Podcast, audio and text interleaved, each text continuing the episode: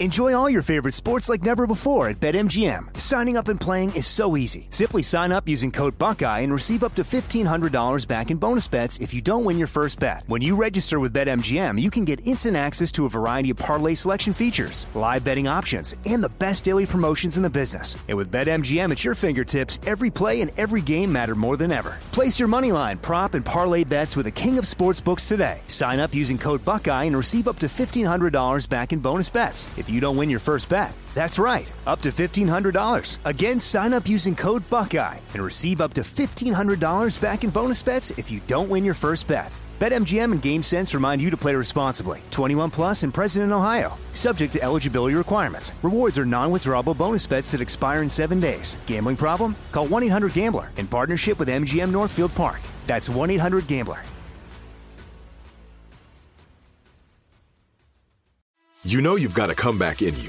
When you take the next step, you're going to make it count for your career, for your family, for your life. You can earn a degree you're proud of with Purdue Global. Purdue Global is backed by Purdue University, one of the nation's most respected and innovative public universities. This is your chance. This is your opportunity. This is your comeback. Purdue Global, Purdue's online university for working adults. Start your comeback today at purdueglobal.edu. Welcome to 500 Greatest Songs, a podcast based on Rolling Stone's hugely popular, influential, and sometimes controversial list. I'm Brittany Spanos. And I'm Rob Sheffield. We're here to shed light on the greatest songs ever made and discover what makes them so great. From classics like Fleetwood Mac's Dreams to the Ronettes' Be My Baby, and modern day classics like The Killer's Mr. Brightside. Listen to Rolling Stone's 500 Greatest Songs on the iHeartRadio app, Apple Podcasts, or wherever you get your podcasts.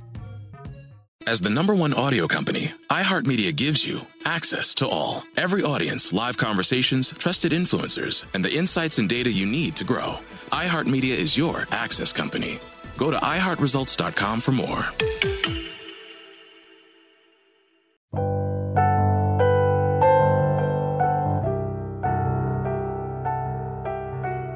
Hello and welcome to a musical journey like no other, giving you an in depth, invigorating, and exclusive look at the newest Smashing Pumpkins concept album, ATUM. This is 33 with William Patrick Corgan, and this is the 25th step on our interstellar musical expedition.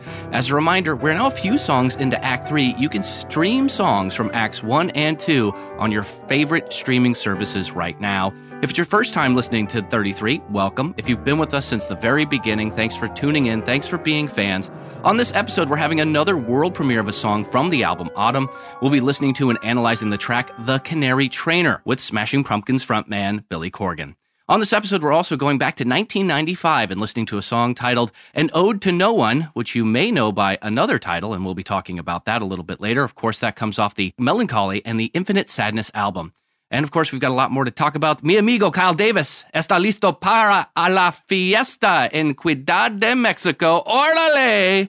That's right, Kyle Davis. We're heading to Mexico. World is Vampire Festival this Saturday. Of course, Smashing Pumpkins is headlining tons of great music. The NWA versus AAA professional wrestling event. Details NWATIX.com. It's gonna be fun. Two months ago, I promised myself I'd learn Spanish, and it turns out I have no idea what you just said to me. But happy end of February. We're almost there.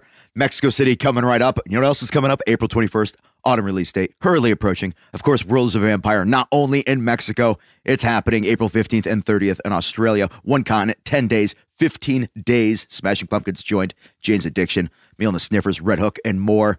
Also, make sure you're liking, subscribe, share, rate, review, all the things we talk about on a weekly basis. Keep doing what you're doing. It's working. iTunes, Spotify, iHeart app, wherever you get your podcasts. Make sure you go over to WPC33.com. Continue that conversation. Billy, Billy, Billy, can't you see sometimes the words just hypnotize me? What are you going to share with us today? What's your world like? Let's do this damn thing.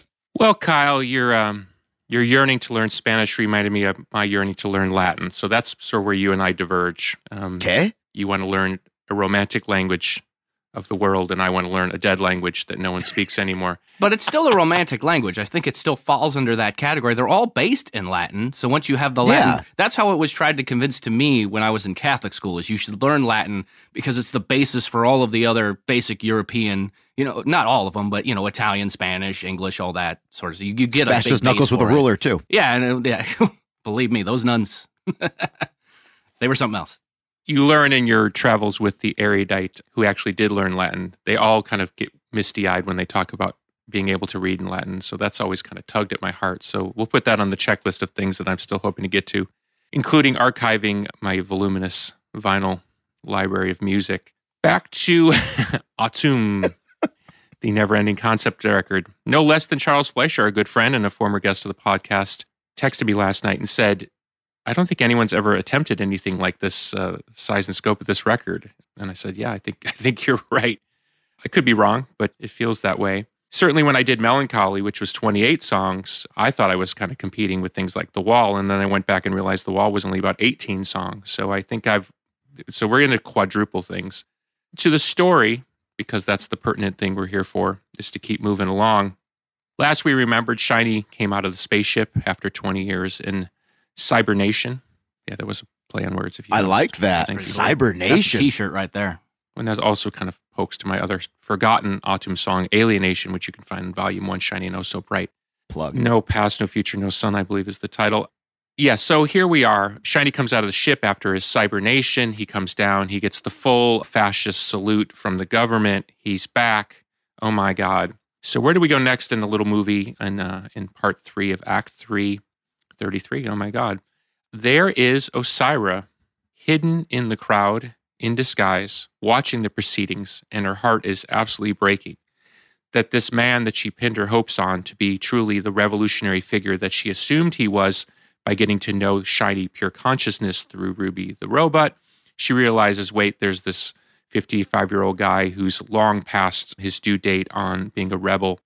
And instead of standing up in front of an open microphone in front of the world and saying the one thing that an artist like this could say, which would cleave the society in half and institute the revolutionary change that she and many of her generation are after. Instead, he takes a pass because he's more into self preservation than being a sacrificial lamb once more, uh, by the way, not anew. Um, once more, he's already been a sacrificial lamb. He's already suffered, but that doesn't mean anything to her. He's standing there. He has an open mic. He takes a whiff. So, song three on Act three is Osiris song. And before we get into the subtext, this I'd like to give a little detail because sometimes I feel like in trying to get to the story and, and the meaning of the record, we sometimes gloss over the fun stuff of how this record was made. Originally, there was a song in this spot called X Ray. And looking at my notes uh, before we started the podcast today, I realized that this was one of the rare songs that I replaced midstream. So there was a song called X Ray that was in this spot, and I nixed X Ray into oblivion, never to be heard again. So along comes a song called The Canary Trainer, which rose out of the ashes of X Ray. And then I'm going to admit to something that I only admit to not because I'm proud of it, but because it's sort of it's the contrivance of the modern world. So I originally wrote the song, I believe, in the key of A minor or A major, one of those, but A. And if you know my voice at all, F sharp's a high note for me, but I can sing it. If you think of uh, Stand Inside Your Love, who wouldn't? That's an F. And then songs like Cherub Rock in E, that's up there. But then if I go for the high notes, that's uh, A flat. I'm speaking for musicians now. Point being is that when you get up in a key like A and you're hitting notes like E and F sharp consistently in the melody, it's a pretty hard strain on the voice. But we recorded the song in, in A, and uh, Howard, being Howard, of course, you know, would make the frowny face anytime I would suggest that we downkey the song. So we recorded the whole thing in A, and here we go. We're finally going to record the vocal of what is now the Canary Trainer. I've got the words all written. It's a beautiful song. And I get about one verse and I go, there's no way I can sing this song. It's just too high. And Howard makes the really big frowny face, which is telling you we got a big problem. And um, I'm like, look, it's just, there comes a point where I can I hit every note and you can kind of, you know, comp it all together. Comping, for those who don't know, is where you just sing a bunch of vocals and then you kind of take, you know, a sentence here and a sentence there and you kind of glom it together in a pastiche and you get an idealized vocal take. What most people do these days is they they sing a few takes, really not as many as we would sing back in the day, four, five, six takes the producer or the editor would would do a comp together of those things, and then they just run the heck out of it through Pro Tools, you know, Melodyne and whatever. And they just fix the vocals, and so singers think they've done a great job because the, what comes back is a perfect vocal. That's not the way I work. I work more old school, and we, uh, by and large, do not rely on pitch shifting to uh, make my vocals work. So if you hear me singing pitchy, that's me. it's not the uh, Melodyne. Anyway, so um, we go through this big discussion and we make the decision. Okay, we're going to have to downkey the song, but we've already spent you know days and days recording this song so we make the decision which you can do uh, with modern technology to you know set the whole pitch part of the song through the machinery and it'll come back half step down. It sounds a little weird, but you have to listen really close to note it. So we go down a half a step. Okay, I come in the next step. I'm going to sing the song. I go to sing the song. I tell Howard after singing about one verse, is still too high. We go through this process three more times. Now, every time we downgrade the song, it gets a little furrier and weirder sounding.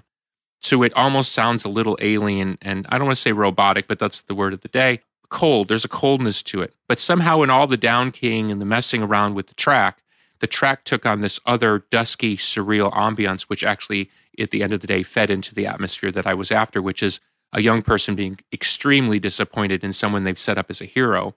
Now, remember, because it bears repeating, Osiris never met Shiny. Shiny, the real human being, is standing in front of her on a stage under a bunch of Klieg lights. And she's super disappointed in someone she's never met because, in her mind, she thinks she knows Shiny because she's met Shiny, pure consciousness Shiny.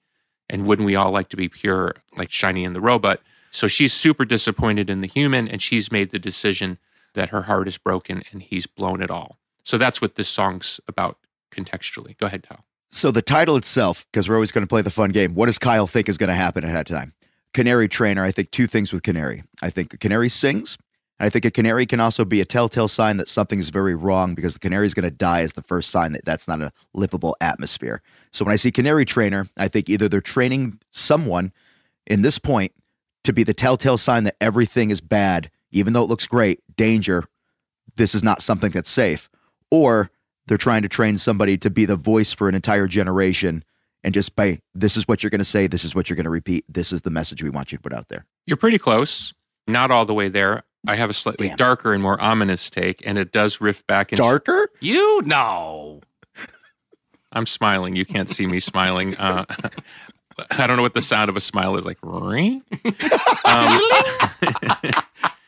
Depends what cartoons you're watching. here's what I would call self-reverentially classic Smashing Pumpkins slash WPC insider humor. One of my most famous songs is Despite All My Rage, I'm Still Just a Rat in the Cage. So this is a different cage. And by the way, we're talking about the same person who sang the Rat in the Cage song. Back in the day, there used to be, and there may still be in certain eastern parts of the world, canary trainers. The idea being that you take your canary to someone and they will train your canary to sing.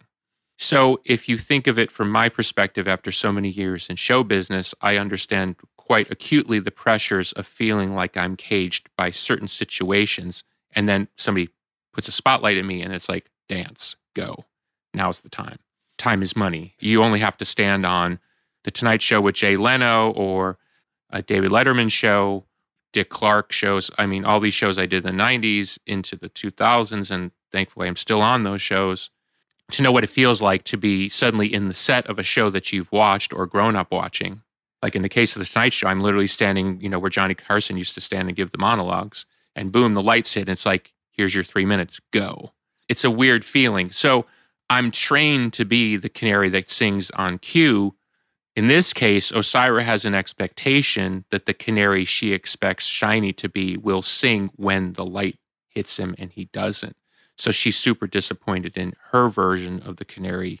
You know, so it's a play on the idea of bullet with butterfly wings, rat in the cage, but it's also a play on the idea that even to this day, after 35 years in showbiz, I still meet people with great routine, and not just in music, but also in wrestling, who expect me to act in a particular way because they, given the information that they've received either through media, watching videos, listening to music, they kind of have a story in their mind of how I will behave. And if I don't behave that way, it's a problem. And I'll give you a really, really quick example, which happened to me the other day at Disney World at all. I'm walking down the uh, street of Disney Springs. If you know, that's just basically a tourist trap where they have a bunch of stores. Uh, we were fried. We'd spent four days in a row at the park. So we decided as a family, and to my kids' credit, they were like, we're done with the parks too. So we just decided to have a lazy day and go shopping. And because there's a Lego store there, which is my kid's favorite store, and we decided to go over to Disney Springs. So we're walking. And as we're walking, I think four young women, maybe in their mid 30s, stop us and say, Are you Billy? Yes. And um, they're like, Oh, we're from, they live in the next town over from where I live in uh, north of Chicago. It's like, Great, you know, nice to see you. Oh, we've been in your tea house. Oh, awesome, you know. And so we have a nice, you know, 60 second chat. And then as I'm about to go, I see them kind of making that gesture like, Here come the phones. And they say, Can we take a picture? And I literally, I I had both my kids in my hands, you know, like by their hands. And I held my kids' hands up like kind of not a good time. And they were like, Huh? and I was like, it's not a good time. I'm with my kids, you know. And by the way, what people don't understand with a situation like that is it's not just taking the picture for them. It's the minute you attract attention to yourself, now it's a conga line of people coming. And you're meeting people who don't even know who you are, and they're asking who you are as they're taking the picture because they realize you're somebody, so they're just going to take the picture. I don't want to say the ladies were offended. I don't want to read minds, but they certainly weren't happy with my saying no. And that's a perfect example, however small, of that's every day of my life. I'm dealing with people's expectations and whether you want to go meta on it, which is, you know, rat in the cage, hit the lights, Dick Clark standing there, you, you know, you got three minutes on national television, or young Osira looking at Shiny, who's, by the way, just stepped out of a spaceship. He doesn't even know what the heck's going on. And she's so built this story up that Shiny's going to be the savior of her world. And we've all been in that spot as young people where we kind of decide the world it should be, not the world it is. The world we eventually figure out is going to is going to go on with or without us. But when we're young, we think we have some sort of deeper say in that.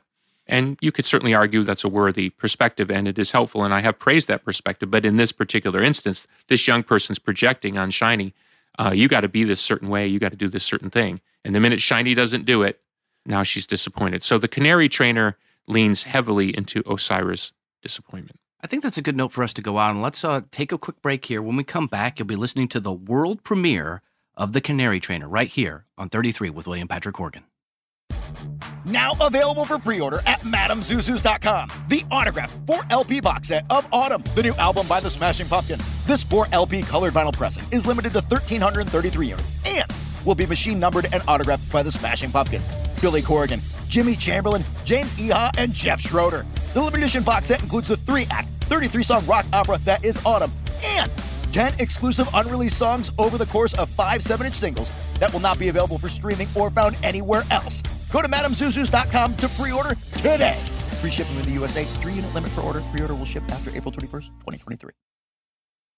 Enjoy all your favorite sports like never before at BetMGM. Signing up and playing is so easy. Simply sign up using code Buckeye and receive up to $1,500 back in bonus bets if you don't win your first bet. When you register with BetMGM, you can get instant access to a variety of parlay selection features, live betting options, and the best daily promotions in the business. And with BetMGM at your fingertips, every play and every game matter more than ever. Place your moneyline, prop, and parlay bets with the king of sportsbooks today. Sign up using code Buckeye and receive up to $1,500 back in bonus bets if you don't win your first bet. That's right, up to $1,500. Again, sign up using code Buckeye and receive up to $1,500 back in bonus bets if you don't win your first bet.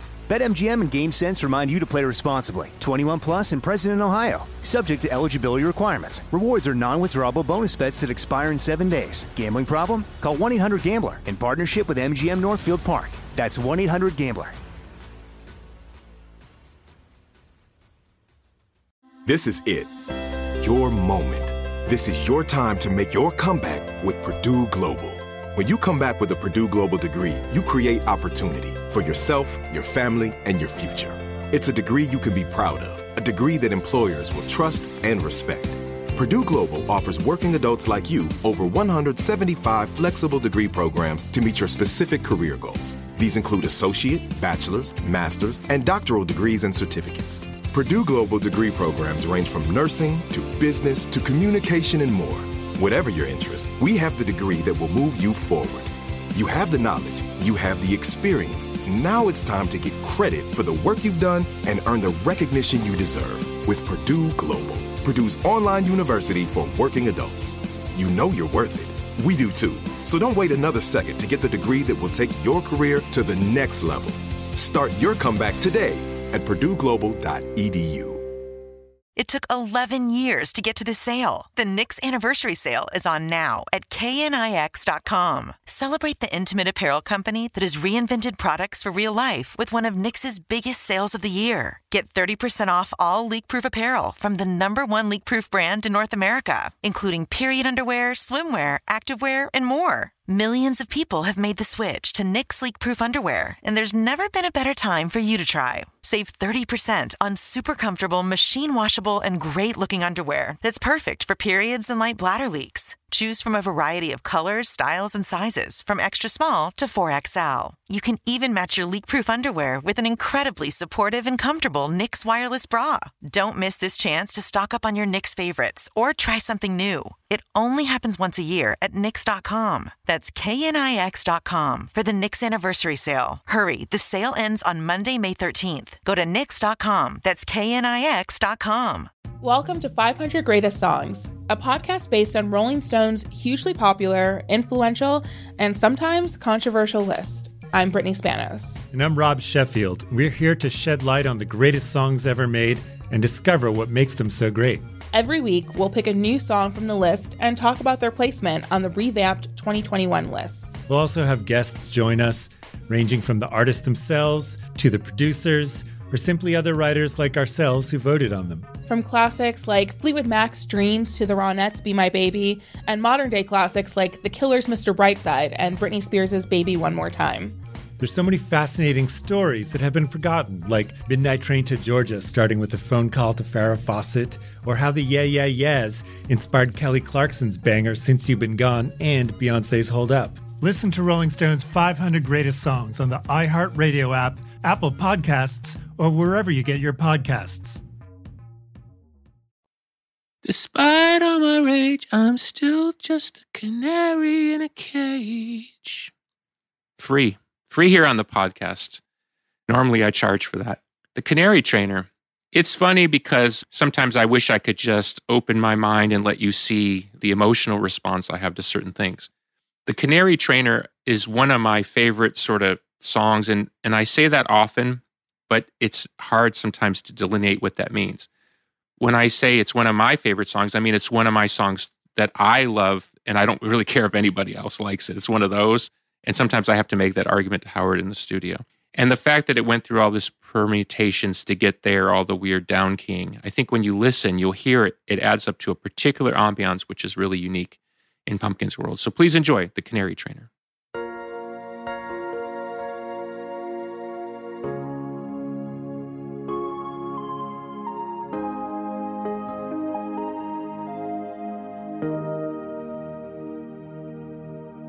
on the train, fetch the rain that was drunk of mile and.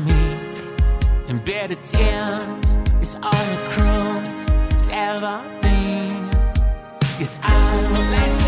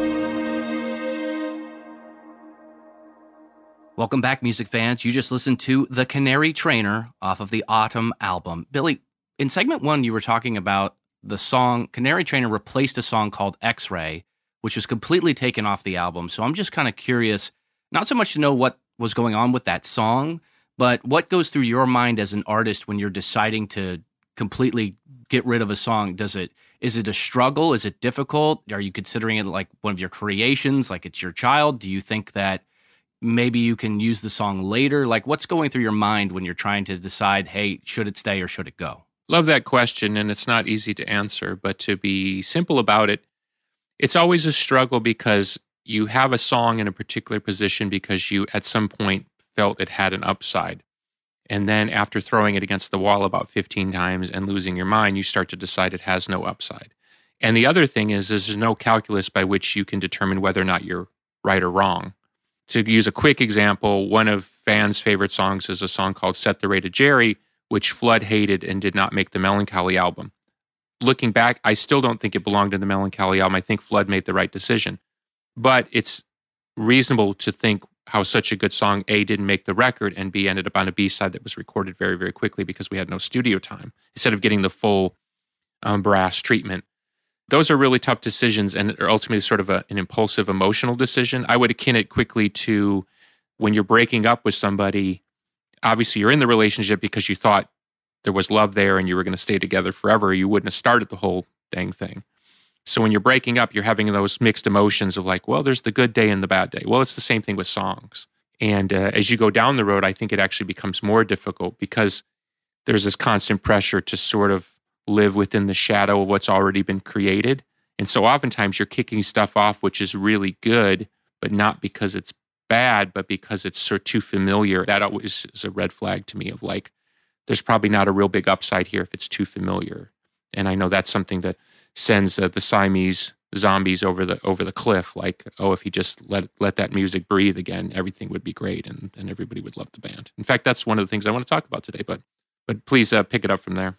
I was going to segue into that a little bit before because right before we took that little intro to the last song, you talked about you don't really care. This is one of the songs you love. I was going to say, is there a I don't really care? This is a song I hate that you have where you just without really i mean you never want to bury something that somebody else might have a, a, deep connection to but is there something where you're just like i just don't get it no it's uh it would be more along the lines of like yeah it's good but it ain't that good there are pumpkin songs that people really, really love, and I'm like, yeah, it's good, and it ain't that good. I look at Jimmy, and Jimmy's like, yeah, it, it ain't, it ain't all that.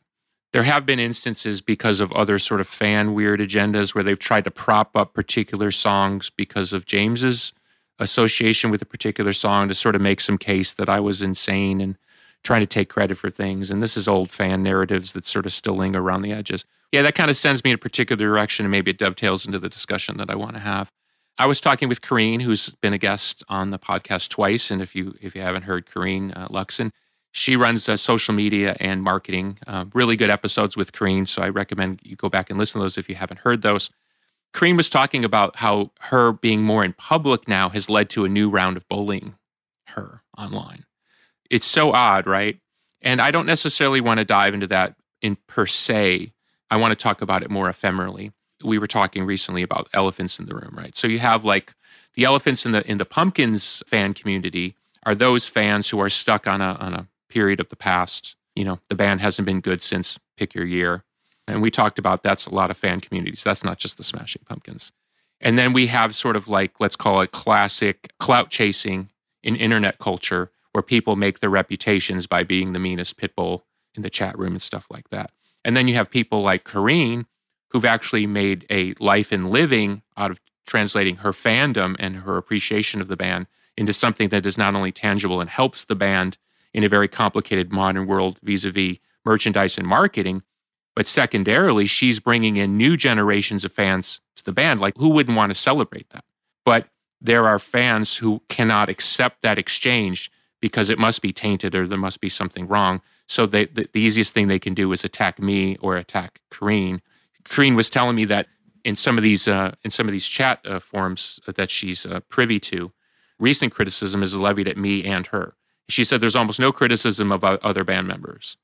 and I guess what I'm trying to do is I don't want to get into that because it's kind of boring and, and it's a little too inside baseball. But let's just say, let's just kind of set that up as a frame. And then over here, talk about what we were talking about with Canary Trainer, which is the expectations of someone in the crowd of how someone like me is supposed to behave. Obviously, here I'm talking autobiographically and not of the story, but let's keep it to the story because I think that's a little bit more interesting. So Shiny steps out of a ship, and then you have this young person who's never met him who's really disappointed that he's not willing to sacrifice his life again to uh, take on the man, in this case, the X and I, right? As we talk about my life somewhat autobiographically, and then in the avatar that is Billy Corgan, everything from me standing somewhere in Disney World holding my kid's hands trying to explain to a, four soccer moms why I don't really want to take a picture when there's 3,000 people walking past to the guy who's disappointed that Set the Ray to Jerry isn't on Mellon Collie too. You know what I mean? It, there's there's a sort of thing there, and I guess I'm trying to tee it up as a miasmic concept to look at because this is some of the, the themes that the album approaches, which is the expectation of the crowd, right?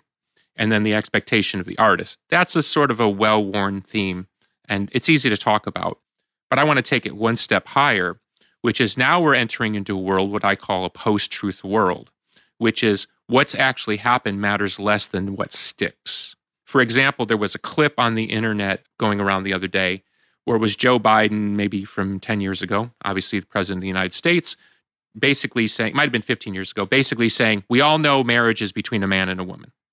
If there was a clip of me saying that from 15 years ago, I'd probably get canceled.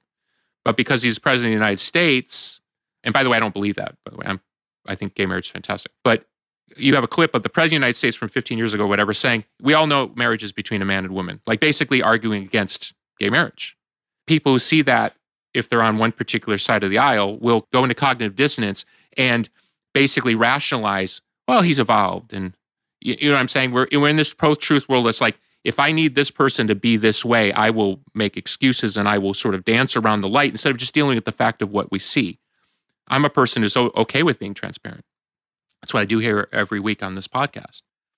You have people who have learned to weaponize the light bending and the narrative bending because it's in their best interest to say, oh, I was that, now I'm this, but let, let's just move on and look the other way.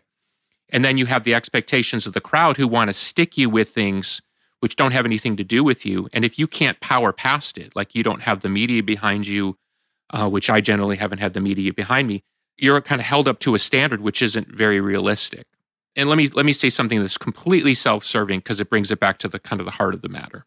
Uh, and then I want to talk about uh, the the author of uh, the you know the Willy Wonka books, Roald Dahl. The Smashing Pumpkins is inarguably a Generation X band. Okay, we started in the '80s, but you know, commonly people say you're from the '90s, but we did start in the '80s. But okay, you're a '90s band, colloquially put. Who were those other bands? Green Day, Nirvana into Foo Fighters, Hole, Nine Inch Nails, Soundgarden, Alice in Chains, Limp Bizkit at the end, uh, Linkin Park. A lot of great, legendary uh, rock and roll uh, Hall of Fame worthy bands. There's no argument against the credit. Now, hit pause to quote Pat Kenny and look right now, creatively, artistically. Just take that generation of bands because it's the most fair comparison that I'm that I can make. We could get into a wider thing, but it gets too confusing because I don't have enough cursory knowledge but certainly have cursory knowledge of the bands of my generation. No one is doing what the Smashing Pumpkins is doing. I'm not even saying that's a good idea. Putting out 33 songs, 43 on the box set, doing a podcast about it, doing crazy shows, soccer dad wearing makeup on stage, all of it, right? Like, I'm not saying it's a good idea. I'm saying is you can at least see within the realm of who we are and what we are that we're trying to do something which is very unusual. And then you see a fan community that's stuck on 1993 or 1985 attacking Carene for trying to market the band to young people. You understand it, it, the gulf is so wide and so ridiculous. So you look for answers. I'm not going to sit here and, and, whine and say, you know, the media should be kinder to the Smashing Pumpkins. That's not, that's not what I'm after. What I'm trying to say is we're all essentially in the cursory knowledge to understand that the Pumpkins isn't going to get the five star review in the UK Guardian paper or something, right? It's just, we're not one of those bands you have to take the band on its own sort of term at this point because it is what it is. Like, why is a band, you know, in their 50s doing 33 songs or 43 on the box set? Why is why is all that happening? Because it tells a story and it tells a story about us. And you see, and you guys are in contact with it because you do this podcast with me, you see where people continually try to bend that story to fit a narrative which not only is not even relevant. It's not even of this century. It's not even close to the dynamics of this century. The dynamics in 1993 were completely different vis a vis radio, vis a vis marketing, vis a vis advertising, vis a vis media, vis a vis MTV. All of it is completely different, completely different set of dynamics. Okay, completely different set of dynamics. And if you want to pick on it, everything from a pop star with 45 producers and 45 writers to just Billy in the bedroom with an out of tune guitar, I mean, you pick whatever angle you want. I'm not here trying to push that story on you. So why are you trying to push that story back on us? Or by extension, somebody like Karine. And I'm not out here to defend Karine. I'm saying is we literally come on this podcast and transparently talk about what's happening and you see where people don't want to deal with it because it's not the narrative that they're after. And this is what i mean by a post-truth world. You can literally show a clip of the president of the united states arguing against gay marriage and you can literally have people go oh it's not important because it just doesn't sort of work in their thing. Okay i'll stop there because i want to talk about Roald Dahl real quick well, I was going to do a quick little defense of this too, because here's the honest thing. You know, we work with you on a daily basis, both here, wrestling, all over the course of the thing. And you and I, I don't always see eye to eye with you. I disagree. But at the end of the day, this is the thing I tell wait, people. Wait, what do you disagree with me on? Uh, no, no. Just sometimes we'll have a, a differ of opinion. But here's the thing at the end of the day, and this is in defense of what you just said, whether people like it or not, because sometimes it does annoy the shit out of me too, is you have been successful for 30 years in multiple fields. You mentioned all these bands that are still not putting out new music that people remember from what they did before. And you're still creating, you're still doing this. Regardless of if I agree with something, when you say, hey, let's do this, let's do that, boom, boom, boom, it doesn't matter because you've had 30 years of proven expertise where no matter what somebody's told you isn't going to work, is obviously working because we're here right now talking about this. So no matter what somebody says and says, I disagree with how you guys are pushing a band and modern thing. Why are you trying to get new fans? Why are you trying to do this? It's freaking working, obviously, because we're here right now talking about it. So you can't argue with success, right or wrong, agree or disagree. You've been a success and we're still here today. But here, let me say one thing. Yes, it's working, but secondarily, I don't presume I'm right. Does that make sense? Oh, we I know yes, that. Yes, I've there seen are that resu- plenty of times. Yes, there are results, but I'm willing to accept that I'm still not going the right way. That's the argument of a free mind. A defending mind needs to sort of defend something that doesn't need defense. That's sort of like let's call it part A of what I want to get at. Part B is it came out in this last week or so in the news that the estate of Roald Dahl, who wrote, you know, Charlie and the Chocolate Factory and the Giant, Giant Peach. I don't know. I don't know that one as well, but James and the Giant Peach. James and the Giant Peach. Yeah. Thank you. Ding ding. Thank you. James Iha. No, no, no. Not James Iha That's, and the that's Giant different. Peach. Different James. James is a sweet peach. That's a different story. Um, Ooh. it's come out that the estate of Roald Dahl in the UK has allowed the UK publisher to start rewriting the books into more sensitive, woke language. Uh, Augustus Gloop is no longer fat. He's something else. He's enormous, which is so much more derogatory. I don't understand how you could leave the word enormous but take the word fat out. Enormous seems like that's a life sentence. Fat, you can at least lose. I was obese in high school, and if you called me enormous, I would have a much heartbreaking. brighter personality. I, It doesn't I, make that's- I'd be funnier than I am now because you'd be killing me inside. Well, I appreciate what you're saying, but that's not really the point that I'm after. First of all, you have a dead artist who left an incredible legacy of work and had a complicated life. And like Walt Disney, there are detractors because of things that Roald Dahl did in the span of that life that people are uncomfortable with. But it hasn't stopped people from making movies. Heck, there was a Charlie and the Chocolate Factory theater, live theater show that I saw once in London, and it was terrible. Point is, is Roald Dahl's properties are going to continue. I'm not going to try to make this personal about the family because I can't speak to what the family decision is to to allow this to happen. Other publishers in Europe have come out and said we're not going to change the subtext. The books are just fine. But I'm going to sort of speak about it now in the personal, which is like I'm super uncomfortable with the idea that after I die, my children or their children will allow somebody to censor, alter, or turn me into something that I wasn't. So I'm, I want to be on the public record, which is don't mess with my work after I go. I'm willing to stand behind it, good and bad. And secondarily, don't allow me to become an object of somebody else's political football thing. I, I don't, I want out of that. I, I'm willing to stand with who I am today, and you can judge me on that, just like you can judge Walt Disney or Roald Dahl.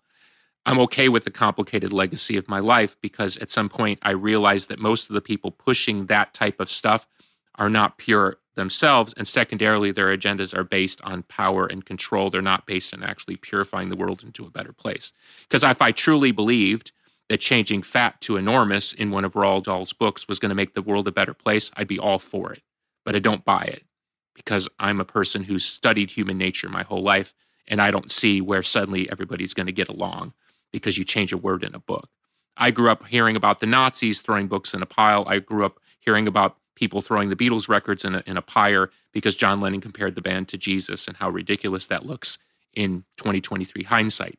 But there was a time where a lot of people refused to play the Beatles because John Lennon said something. There was a time where people refused to play Elvis's records because he shook his hips on television. And there was a time where if you were a certain color, you weren't allowed to ride in the in the front of the bus. I mean, there are times where just because the mob thinks it's a good idea is historically proven not a good idea. All you got to do is read about the Salem witch trials to know how easy human behavior can flip based on suspicion and innuendo. So I'm not sure how to put all the pieces of that discussion together, but let's surmise it with this way. And it goes back to the analogy that I used last week about if you see a Buddha on the road, you know, split him in half with an axe or light him on fire. It's a famous uh, Buddhistic uh, koan. The idea here is just like, look, if I'm your hero or I'm your zero, first of all, great. Like, thanks. It's an honor to be either the object that you hold up or the object you squash under your boot. That means I've done something. like, you know what I mean? Because there's billions of people that pass through the gates of this planet that no one cares to lift up or push down. So I'll take it as an honor no matter which way you want to push me. If you need to twist and alter my visage, my words, my thinking, including ignoring what I'm saying through this microphone to you on a weekly basis because you need some other thing of me or from me or from Pumpkin's World, as I like to say, have at it, enjoy. All I'm going to say is I'm going to sit here and be a consistent voice through my work and say, I'm not really comfortable with what that all looks like. And I'm not here to ring a bell like, you know, the fascist gates have opened. I think those gates maybe opened 50 years ago and we just didn't know. So I, that's a different argument. What I'm trying to say is when you're in there and you're obsessing over the Star Wars movie that didn't get released, or the pumpkin song that should have been on the album, or how the band should have quit after 1999, or whatever, okay, you're still obsessing over something that is not of your creation. And as a creator type in this world, the kindest thing I can say to you is is try creating something yourself, try making the world a better place and even if you fail, you will have made the world a better place because you will be off of somebody else's you know what and onto your own. And that's just some spiritual advice from somebody who looks at the world every day. Obsessing over Roald Dahl's books isn't going to change a dang thing. And for those who think it will, it's a sad, sad thing to watch. Because, first of all, he had to create something to be criticized. He had to create something that's actually worth tearing apart and trying to put back together. But if you think that you're going to sort of get under the hood and get into the brilliance of a creator type like a Roald Dahl, good and bad, and understand the motivations and understand why he chose that word fat on that day in 1966 or whatever he when he wrote the line. Put yourself back in their shoes in that moment in that set of decisions. I'm not saying don't judge artists. That's not the argument I'm making but let the work of an artist stand for what it is. If you think that by altering it, you don't lessen the power, you don't understand why art works. It's a holographic thing, it's put together with a miasmic set of influences, which, unless you've really been in there in that Charlie chocolate factory like I have, you don't really understand that so many of the decisions come from so many different places. And the fact that a particular voice can resonate to so many and just as often repelled more, like I have, you don't really understand the nature of attraction, the nature of culture, and the nature of conversational dialogue between peoples as time immemorial moves forward. Thank you. I think that's a hell of a segue into the next song. No, I want you. To, I want you to tell me what you disagree with me on, Kyle. That's what I want to know. What I disagree with you sometimes. Obviously, you're a rock star. You've had you've had a world, and there's days where, geez, this is about to get real personal right now there's days where we will wake up and we'll have a plan and everything will be set in motion. You'll be like, you know what, guys? This is what we're doing now. And it all goes out the window. We can't talk about this right here, right now, but we had like a three hour long conversation with you the other day. And then we got a call from somebody else in their world and they go, What's going on in August and September with you guys? Such and such may be happening. And we're like, He never even told us that. I don't know what you're talking about, but And we can't talk about it here. okay, but, But you're blaming me. You're coming up, blaming me folks, for something somebody else did. Okay, so just No, I'm not. Boy, Kyle, you're just so good at digging your own grave here. Somebody's got to dig it for me because, you know, I don't plan on having a lot of people at my funeral. I will put some flesh on this bone because I think I know what you're talking about. And if it isn't, don't say it isn't. Just play along. There's some touring options on the table for the Smashing Pumpkins come this summer, and the tour wound right around into NWA 75, which will be happening in St. Louis at the end of August, which has been our traditional home for our anniversary show. And I literally had to send an email and say, I am not available on these four dates because of this possible touring. So that may have been some of the pressure you're receiving, but it wasn't coming from me. Let's move on. Really quick, Billy, before before we Yes, jump sir. off, I know we want to go into the next song, and it's it's a big song, and it's off of Mellon Collie, and I know people are excited to hear it. But I'm starting to see because you you see the censorship that's been going on. It's it's really not anything. It is new, but I think the tide is beginning to turn. I feel like a lot of people are starting to push back against all of this censorship of artists and stuff. I'm starting to see it. It's not just you on this podcast. You're starting to see it in other forms of media, artists standing up and saying that this isn't right. Do you think that the, this is there's just this kind of thing happens in waves. We see it in our culture, just like you said, burning of books and burning of Beatles albums and things like that. Are we starting to come down the other side of that wave? Do you think? Yes, but I think there's a deeper um, energy at work, which is that Western society as a whole has lived for so long off the land that people have lost the ability to understand how fragile the ecosystem of Western culture is because we're so used to the trains running on time. You plug in your, uh, you know, your iPad and the little ding goes off because it's charging. We're so used to that our grandparents, I say my grandparents, I can't necessarily say yours did, but my grandparents who who fought in World War II saw the evils of the world in their face. There was no getting around that. I had three grandfathers, two blood and one step, and two of the three fought in World War II. Both were completely changed by the experience. My maternal grandfather was a decorated hero in that sense. Uh, I have the I have the article to prove it but he was a changed person. Now, how much was he changed? I don't know because I didn't I was a little kid and I didn't have access to his mind, but I certainly saw the effects of what that world did to him. If it broke his heart, well, you know, I don't know, but I'm saying I felt something. What am I after? When you've seen the worst of the world, you're not in a big hurry to mess with things that don't need to be messed with. And as I said on our prior podcast, if you believe a system and I'm going to say this very generally people in power are fine with oppressing people below them because it's good for business. That's just the way the world works, going back to before the Bible, right? It's just the way the world works. Kings like to put their thumb on their subjects' heads because they can get more tax revenue or whatever.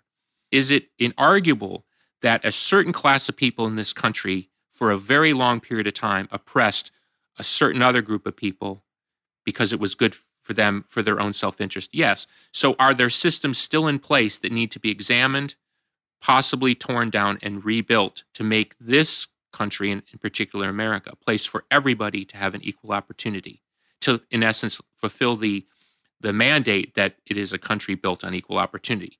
In essence, does something need to be torn down so that mandate come true? I think you can make a pretty good argument that it does.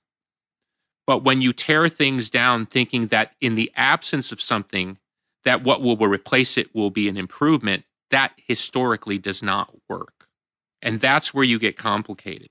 So when you start sort of sending a, a public message that art is dangerous, art, art, just art, a painting, and go look at the historical parallels where the Nazis classified a segment of the population as degenerate artists. They had actually had shows. The show, Nazis had shows where they showed the art that you weren't supposed to look at, and they made money off it.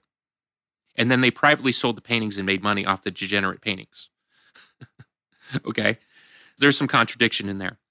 What I'm trying to say is, if you think by classifying this is bad, this is good, and what will replace it is going to be better, that's just not historically how it's worked out.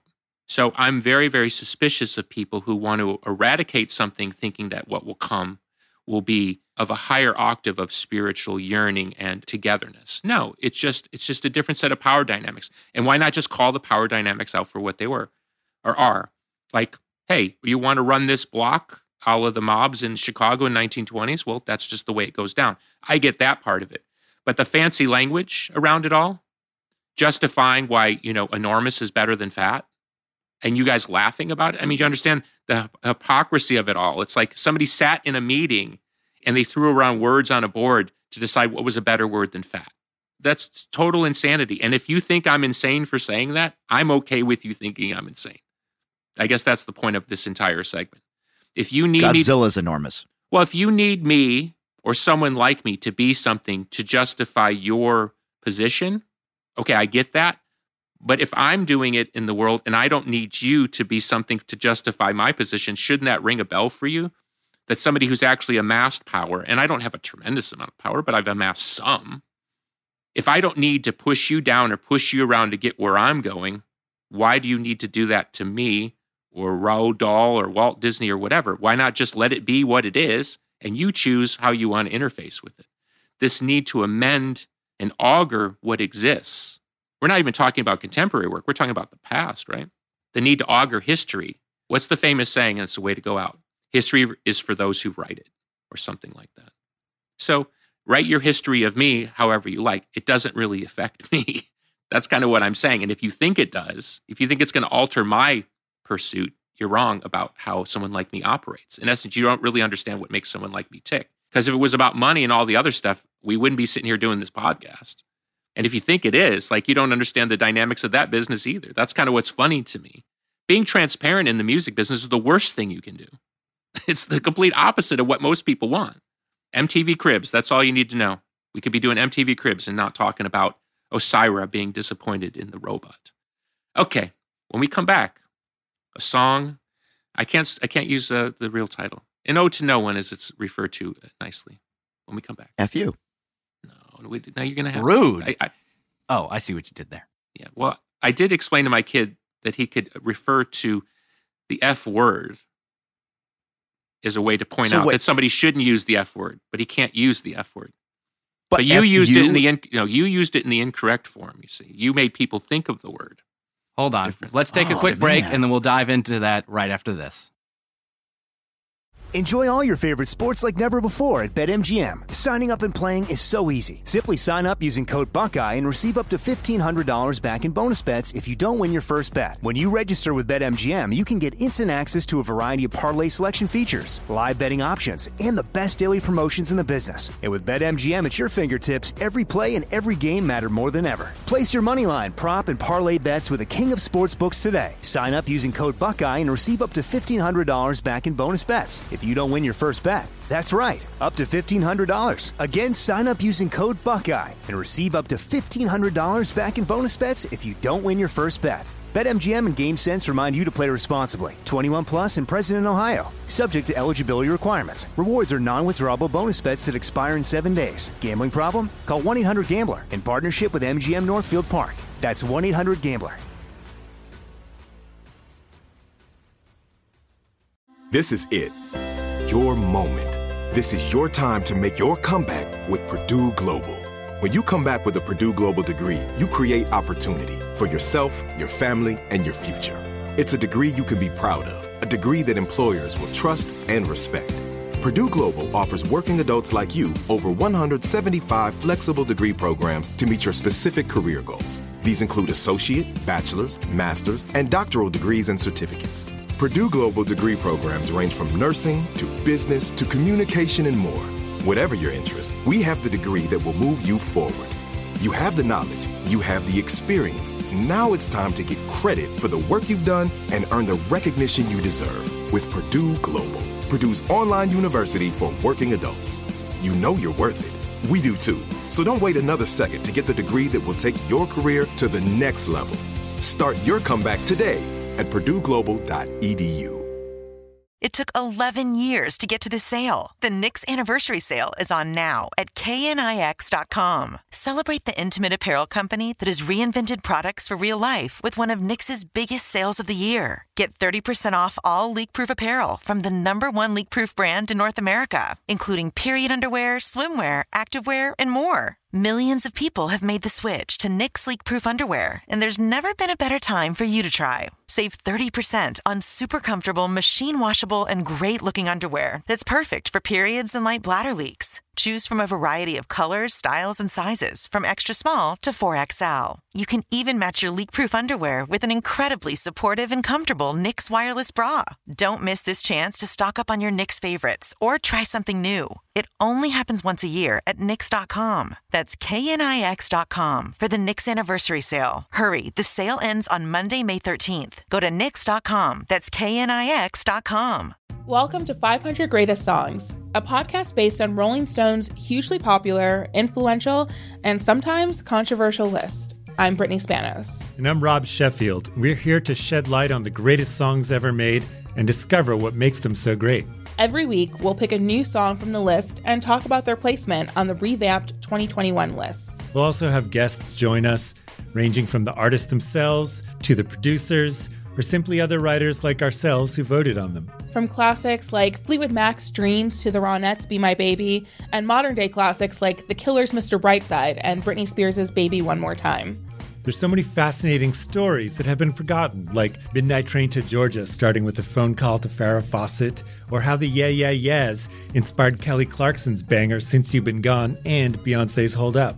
Listen to Rolling Stone's 500 Greatest Songs on the iHeartRadio app, Apple Podcasts, or wherever you get your podcasts.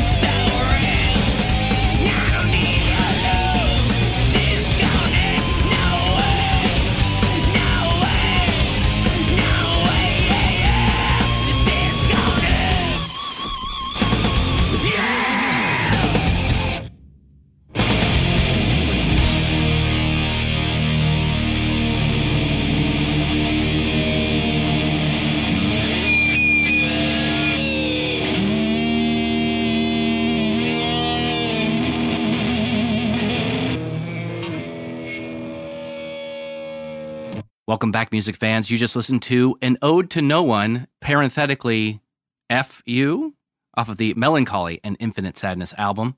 I'll, see, I'll, I'll Well, be you able to F- talk you at some F point that up. today. You F Boy, that intro up. Oh my gosh. hey, why not take it? It. Let's go with it. Nah, all right, all right, fine. I, I have no problem with it. Uh, I'm only human, and my allergies are really kicking in today, and I'm realizing it at this point. But anyways, a note, an ode to no- Jesus. now you've offended. Okay, well, no, now All you've right. offended we're on the Christ. subject matter. Now you've That's fine. Christ. So let's talk about the song title because that's the other thing is we're trying not to say the full thing. I was online. I somehow ended up on Reddit. Still don't know how it works, but there was a debate on there about like Berenstein, Berenstein. Did the song originally have the full title? Somebody remembers it being on an album they bought when they were a kid. Other people are like, I think it's on a reissue. The entire, I'm not going to say it here because we, we're a family friendly podcast, but the FU before Ode to No One, which is it? Is it the full title? Is it just an Ode to No One? Which came first, the chicken or the egg? Well, you know me, I spend countless hours trying to solve Reddit arguments because um, it reminds me of like when I'm in a restaurant and somebody comes up and they're obviously not a fan, and I don't need to designate why I, I know they're not a fan. And they go, uh, "Are you uh, are you that guy from the Pumpkins?" And I've learned to say why. Well, and they point to you know a bunch of guys in khaki shorts and baseball hats. Me and my friends over there were trying to solve a, a, a, a debate, and we had a bet on it. So you, you help us solve the bet. Nothing dehumanizing there. Uh, can you help us solve this bet of who you are? Can you basically just be Wikipedia? Yeah, well, less than.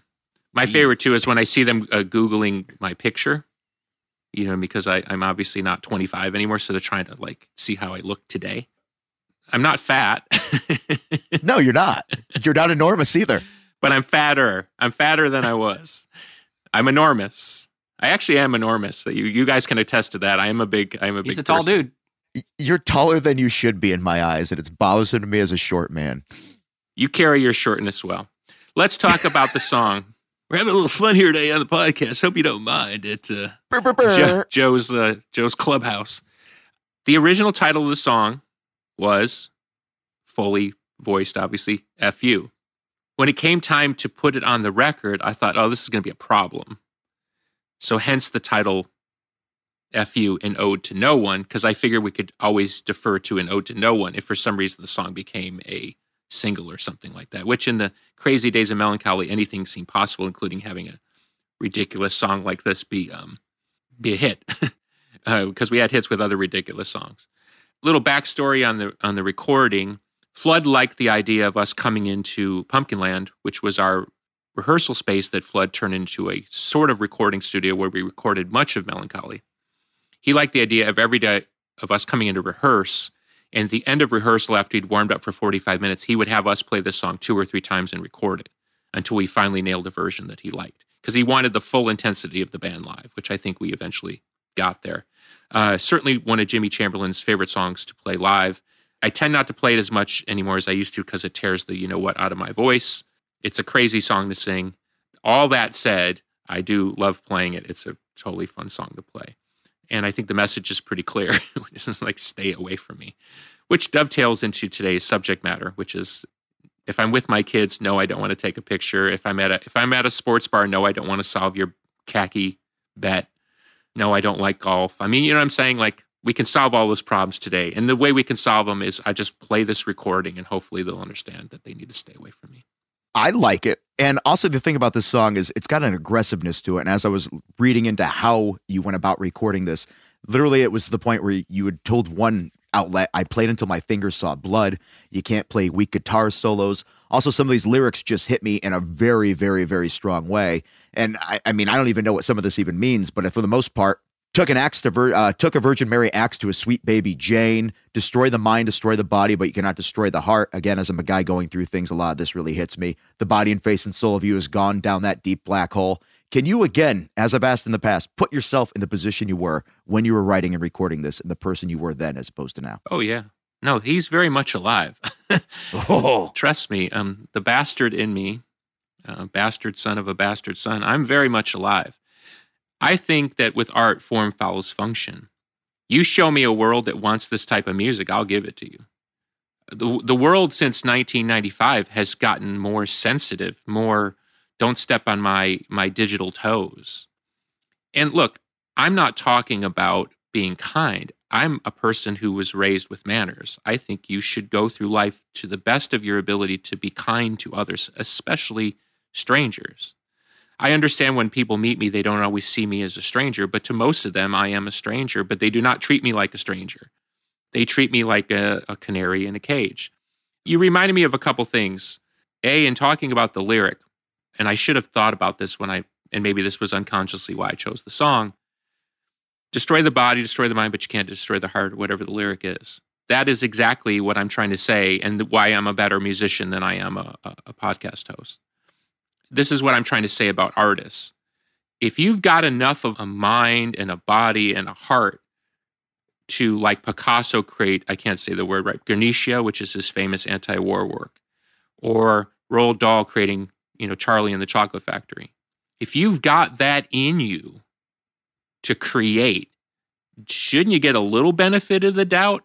Because there's obviously deeper forces at work in there some society or some governmental society came out this week and identified Tolkien, J.R.R. Tolkien, as one of the books that uh, or, or, or authors that white supremacists read. So we need to look at Tolkien's work because white supremacists are identifying with the work. I mean, do you understand how ridiculous that is? So because a group of people identify with a certain author's work long dead, now we have to sort of think twice about reading Tolkien. By the way, remember those billion dollar movies that they made? So we've gone from billion dollar movies, every kid reading Tolkien, wanting to get the ring and Frodo and Gollum, to, yeah, maybe we shouldn't be paying attention to Tolkien. So back to the lyric. If you think, and this goes to the heart of ATUM, if you think by erasing what's been said or done or created by an alpha creator. And when I say alpha, I'm not talking about male, I'm talking about the energetic, energetic alpha energy, as it's commonly referred to, male and female, or other gender, if that's how you identify. If you are one of those creator types and you think, I'm talking about you, certain person behind the keyboard, that by changing a word or erasing their books or burning or deleting the files or sending Shiny into space that you are going to erase where they came from. You're so, it's so laughably dumb and mistaken. But yet, here we are actually talking about it. And why are we talking about it? Because you have weaponized a group of people, in many cases a minority, 5%, 7%, 12%, who think if they throw their weight around in a particular way, that they, by erasing these voices, are going to make room for other voices and therefore change the dynamics of the world. It's so laughable. And yet here we are at this level of insanity. Like we haven't learned the lesson of Orwell. Now, many people believe that Orwell had access to British Secret Services and whether he was in the British Secret Service and he was ex military and stuff like that.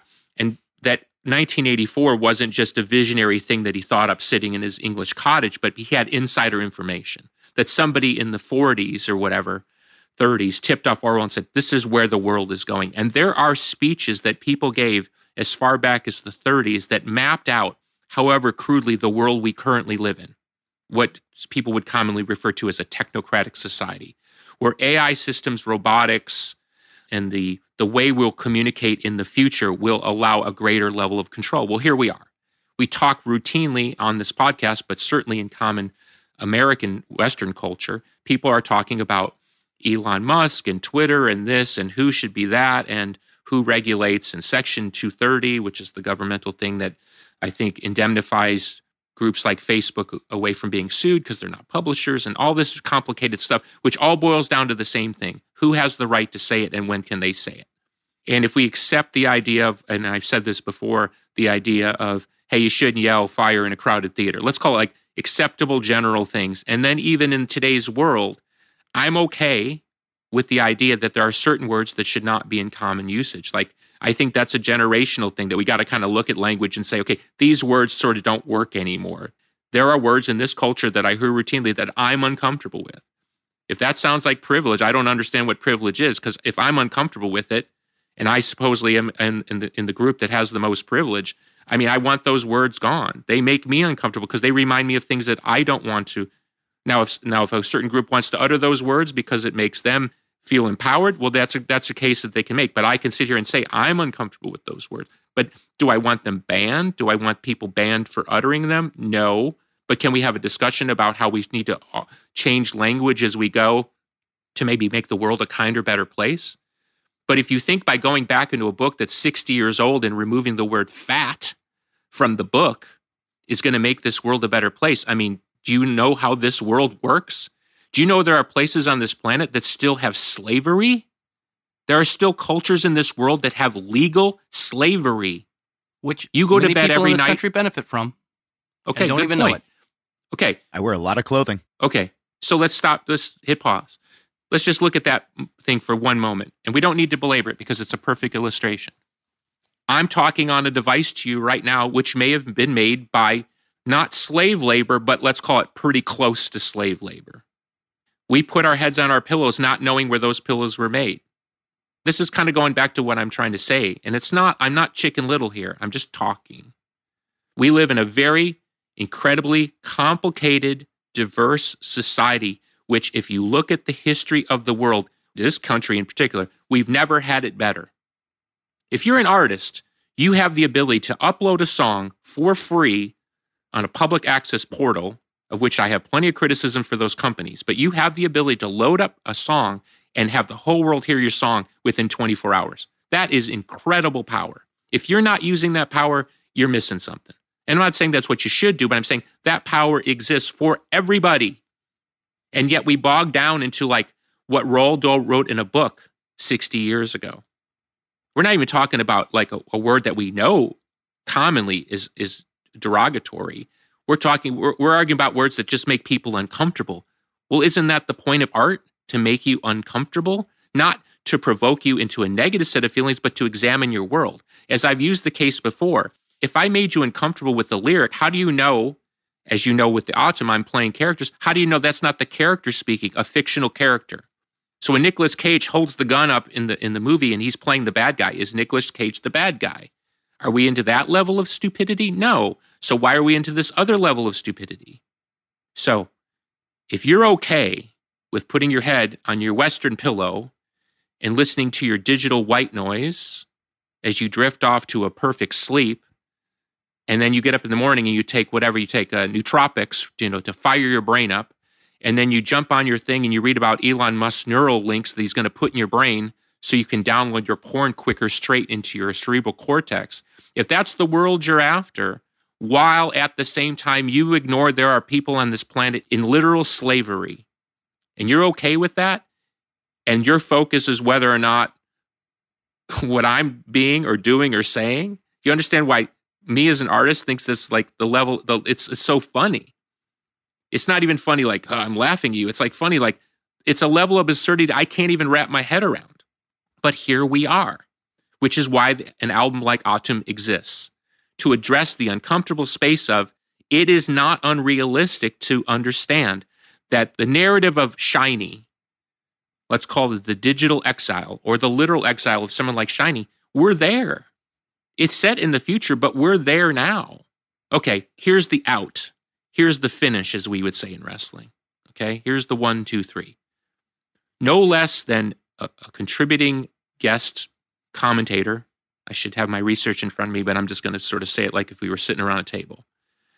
Wrote an article or a, an opinion piece in Rolling Stone. Rolling Stone, the same magazine that put me on the cover twice. That magazine, a gentleman wrote an article arguing, saying cancel culture is a good thing. That's the purpose of the article. Cancel culture is good. We should celebrate cancel culture. And it said in the article not only should we not run from cancel culture and the term cancel culture, we should double down and we should reclaim the word and say it's a good thing. Now, if you're listening to this podcast and you think cancel culture is a good thing, you don't know anything about me as a person. So, Rolling Stone magazine, the anti authoritarian magazine that was formed with the Grateful Dead as the ethos of how you should live, literally, that's how the magazine was formed his love of people like the Grateful Dead's life and how they expressed themselves, and they were against quote unquote the man. And here we are, 50 something years later, and you got people writing articles saying cancel culture is good. So that's it. That's what ATUM is there for. It's a little bookmark here in time. You can look backwards and say, ah, it's a little hyperbolic what you're after. But you look forward, and we don't necessarily have to live in the future. But if you want to play that game, Everything I talk about in ATUM is not only here, but is, is on its way. What happens to Billy is irrelevant because there's always going to be another Billy, and there's always going to be another Kurt, and there's always going to be another Courtney, and there's always going to be another Trent. The kids are always going to take it on. So I don't, I don't have any fear about that. Do I want to be erased into oblivion? No. Why? What do I get? As I like to say, I'm not interested in being a dead hero or in this case, a dead zero. I appreciate you listening to this podcast. I hope you learned something. And at the worst, I hope you learn what's good and bad about the world. Kyle's holding up a card that says moist. I don't know what that means, but um, that is the one word that needs to be canceled. I'm just going to put that out there. Oh. If we can't say fat, we need to not be able to say moist. How do you anymore. describe It's a delicious disgusting. cake? Get out of here. Succulent. That's worse. That's your enormous. Succulent conjures up all the wrong images. wow. Anywho, Succulent. thanks for listening to 33 Moist. with William Patrick Corgan, ladies and gentlemen. We'll be back next week. Where Kyle will Kyle into oblivion. We can only hope.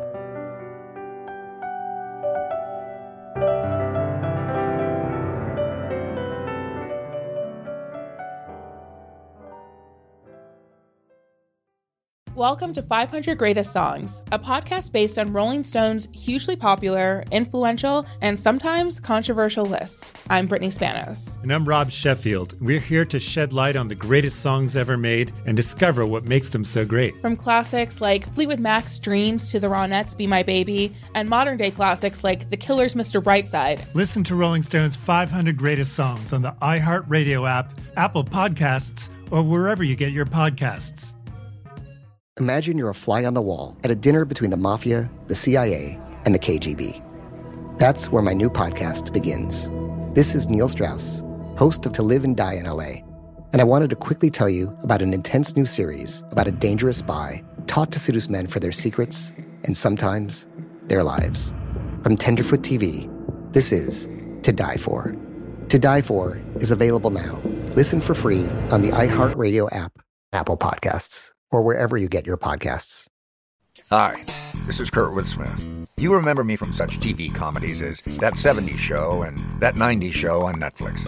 I'll never forget the words that my grandfather said just before he kicked the bucket. He said, Watch how far I can kick this bucket. People ask me where I get my dad jokes from. I tell them to listen to the Daily Dad Jokes podcast. Listen to Daily Dad Jokes every day on the iHeartRadio app, Apple Podcasts, or wherever you get your podcasts. Do you love Selena? Like, really love? Whether you saw her live, saw the movie as a kid, or saw her looks all over TikTok, there's no shortage of reasons to stan the Queen of Tejano. And Stan, we do over three whole episodes of our podcast, Becoming an Icon. We're reminiscing as lifelong Selena fans, sharing hot takes and telling her story. Listen to Becoming an Icon on America's number one podcast network, iHeart. Open your free iHeart app and search Becoming an Icon.